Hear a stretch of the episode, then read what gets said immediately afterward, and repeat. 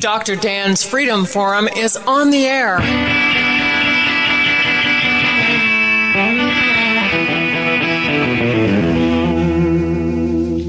Never send to know for whom the bell tolls. It tolls for thee.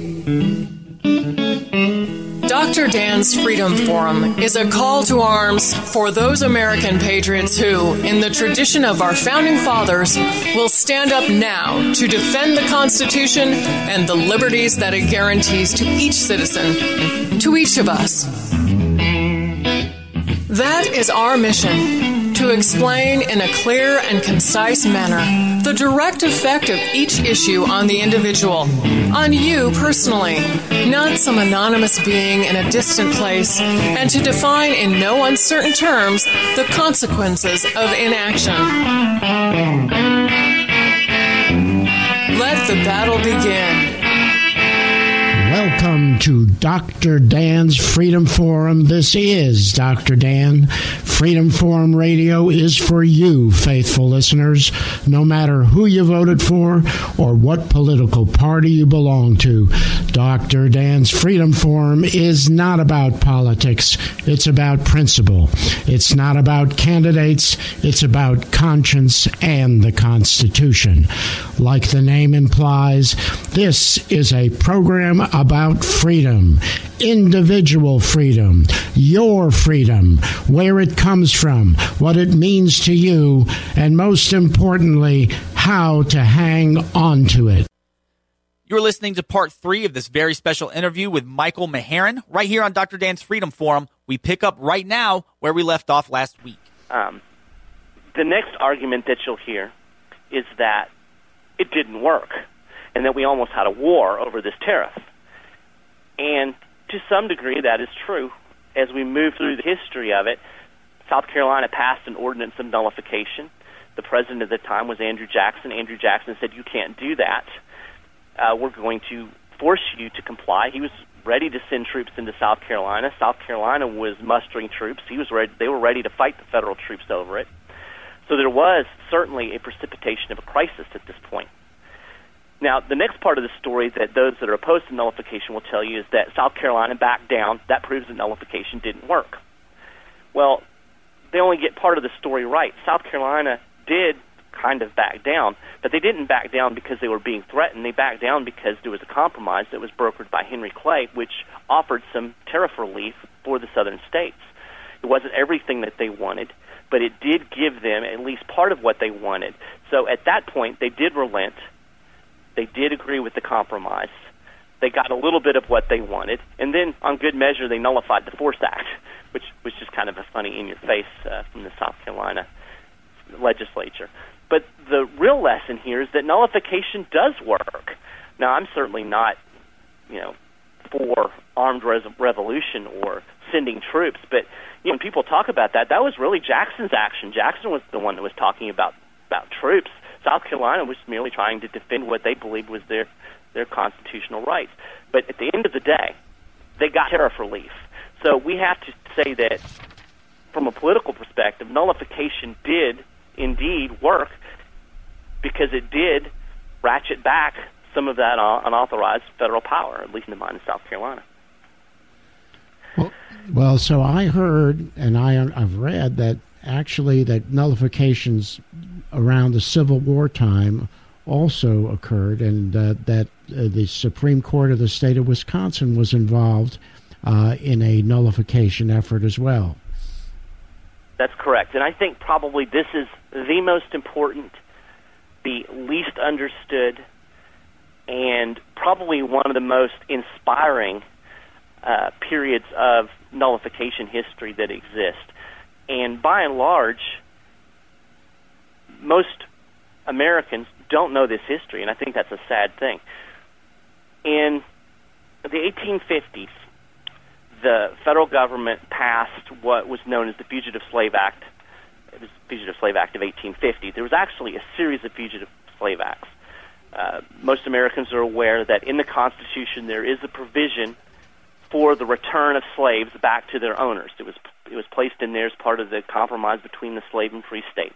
So there was a constitutional provision that held that if a slave escaped to a free state, that that state was obligated, uh, that the owner of the slave had the right to get his property back. That was the essence of it.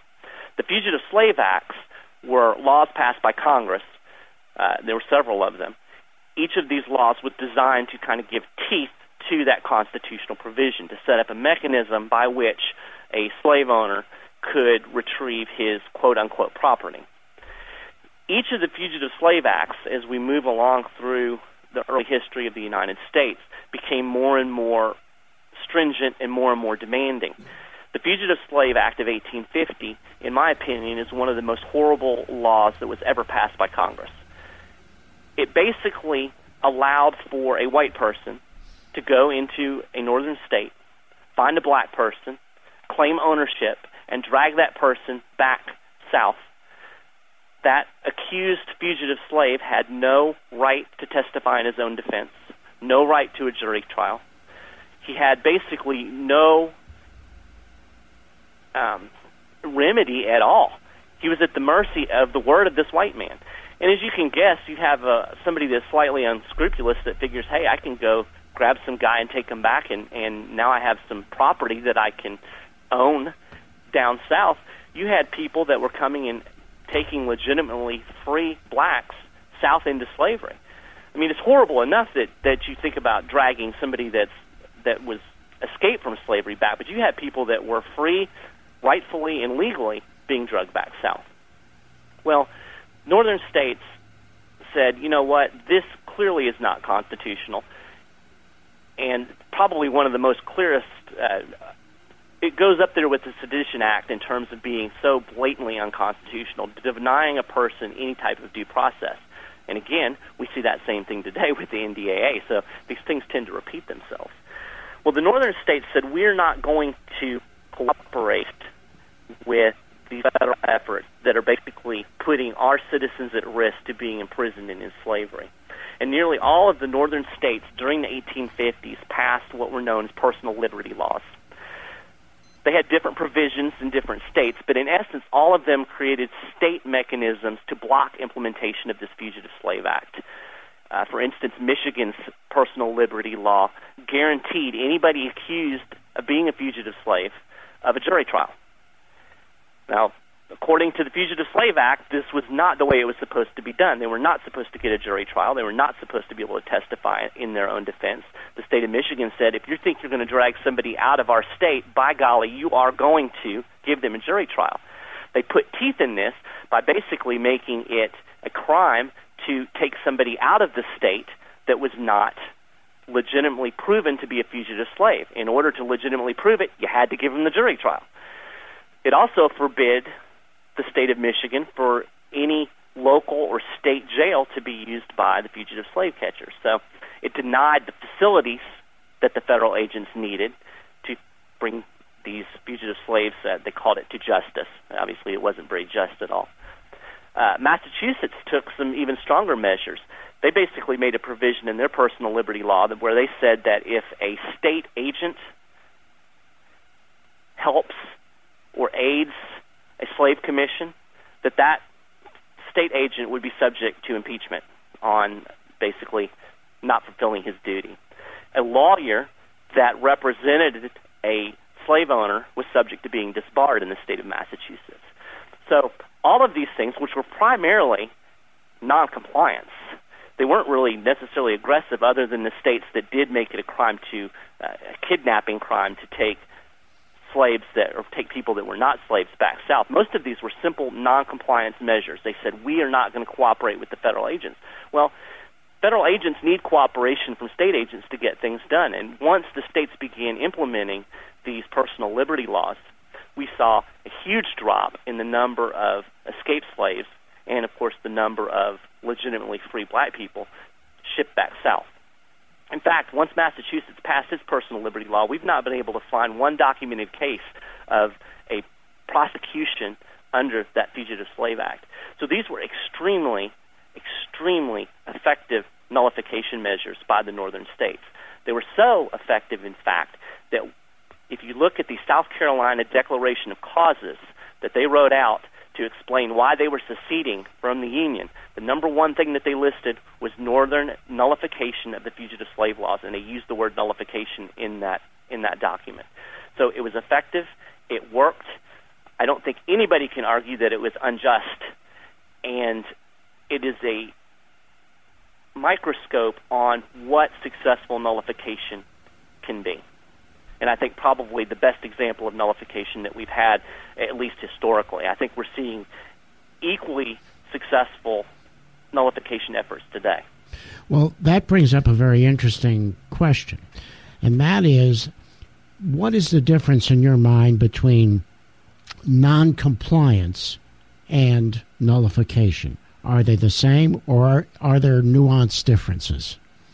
Well, we've talked about this a lot internally at the 10th Amendment Center and, and, and how to define terms. And basically, we have we give a very broad definition to what nullification is. And basically, our definition of nullification is any act or set of acts that has the effect of making a law null, void, or simply inoperative within a state.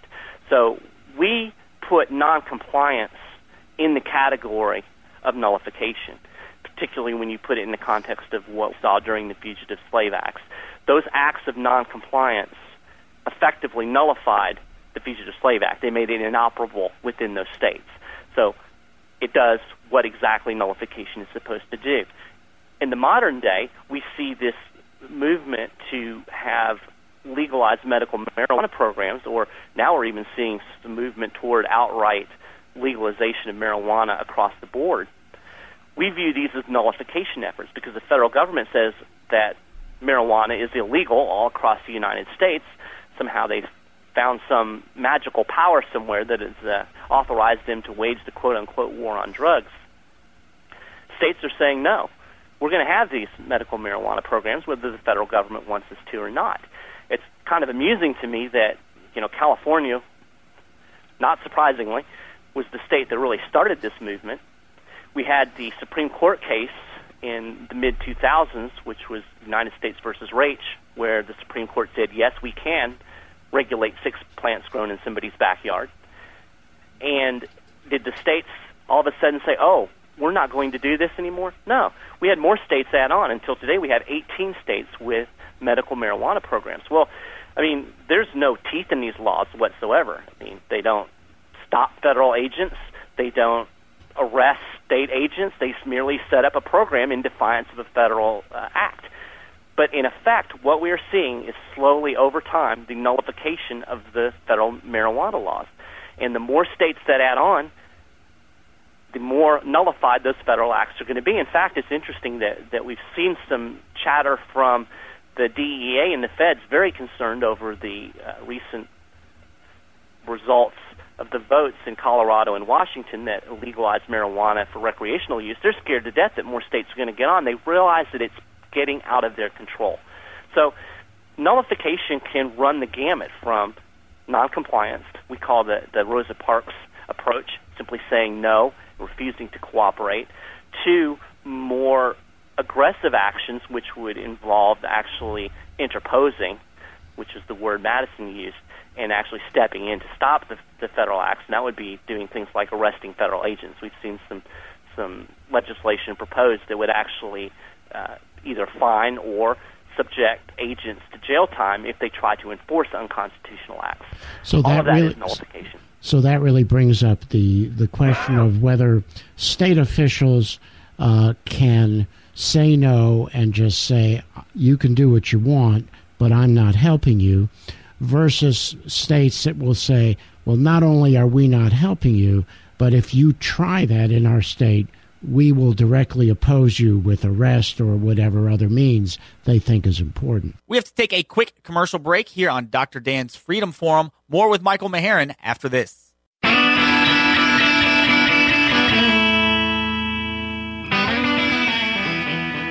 So uh, that's really two different ways of handling it. But in some, in to be honest with you, uh, no help is a very powerful tool because the federal government does not have the manpower to go out to every individual state and impose its will upon the population. They depend upon the cooperation of state law enforcement officials. Exactly. It's interesting if you go uh, and read Federalist 46, which was penned by Madison. He actually lays out this strategy in that paper. He's answering the question what will happen if the federal government oversteps these enumerated powers? They were concerned about this before the Constitution was even ratified.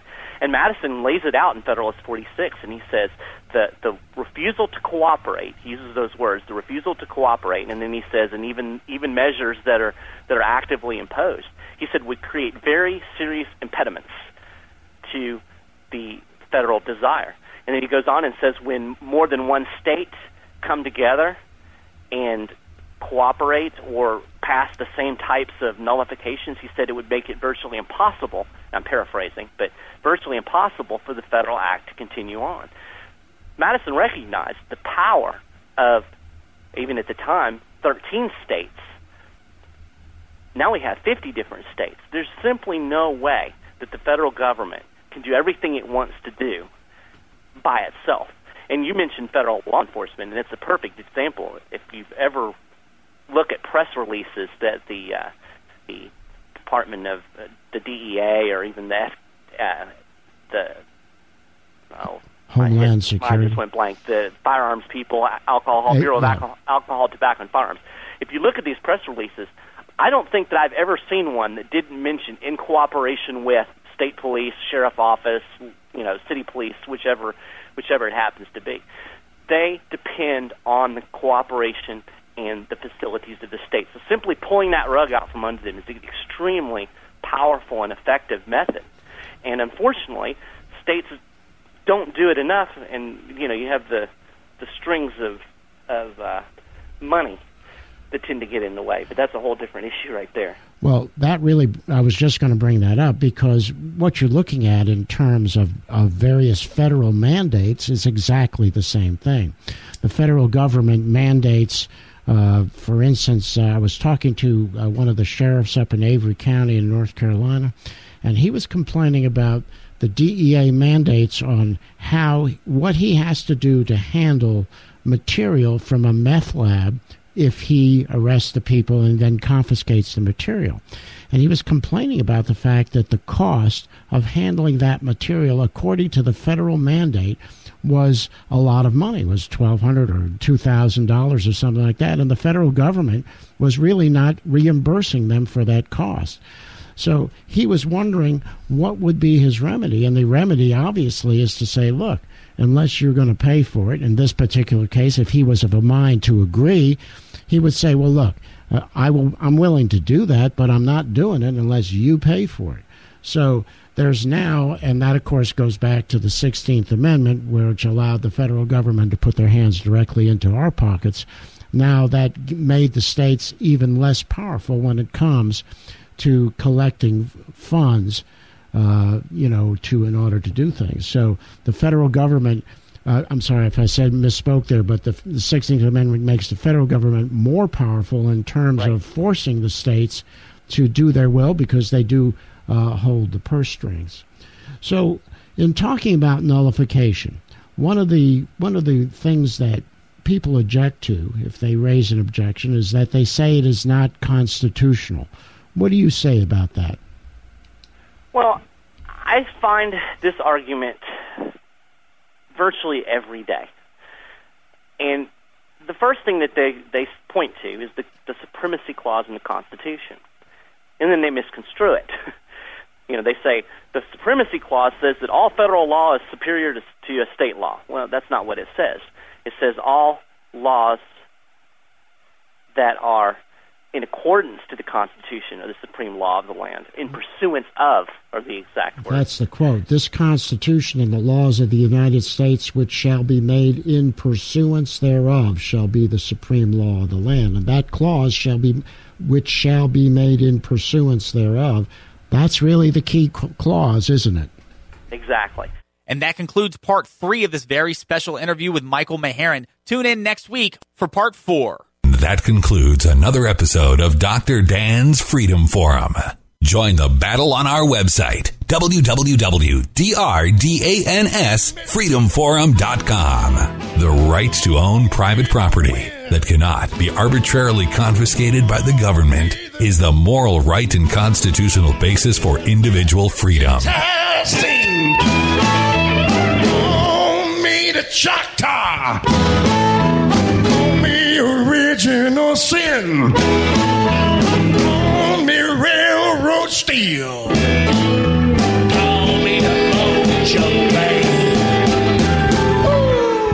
They call them muddy waters. And people, I just love to hear that old man sing.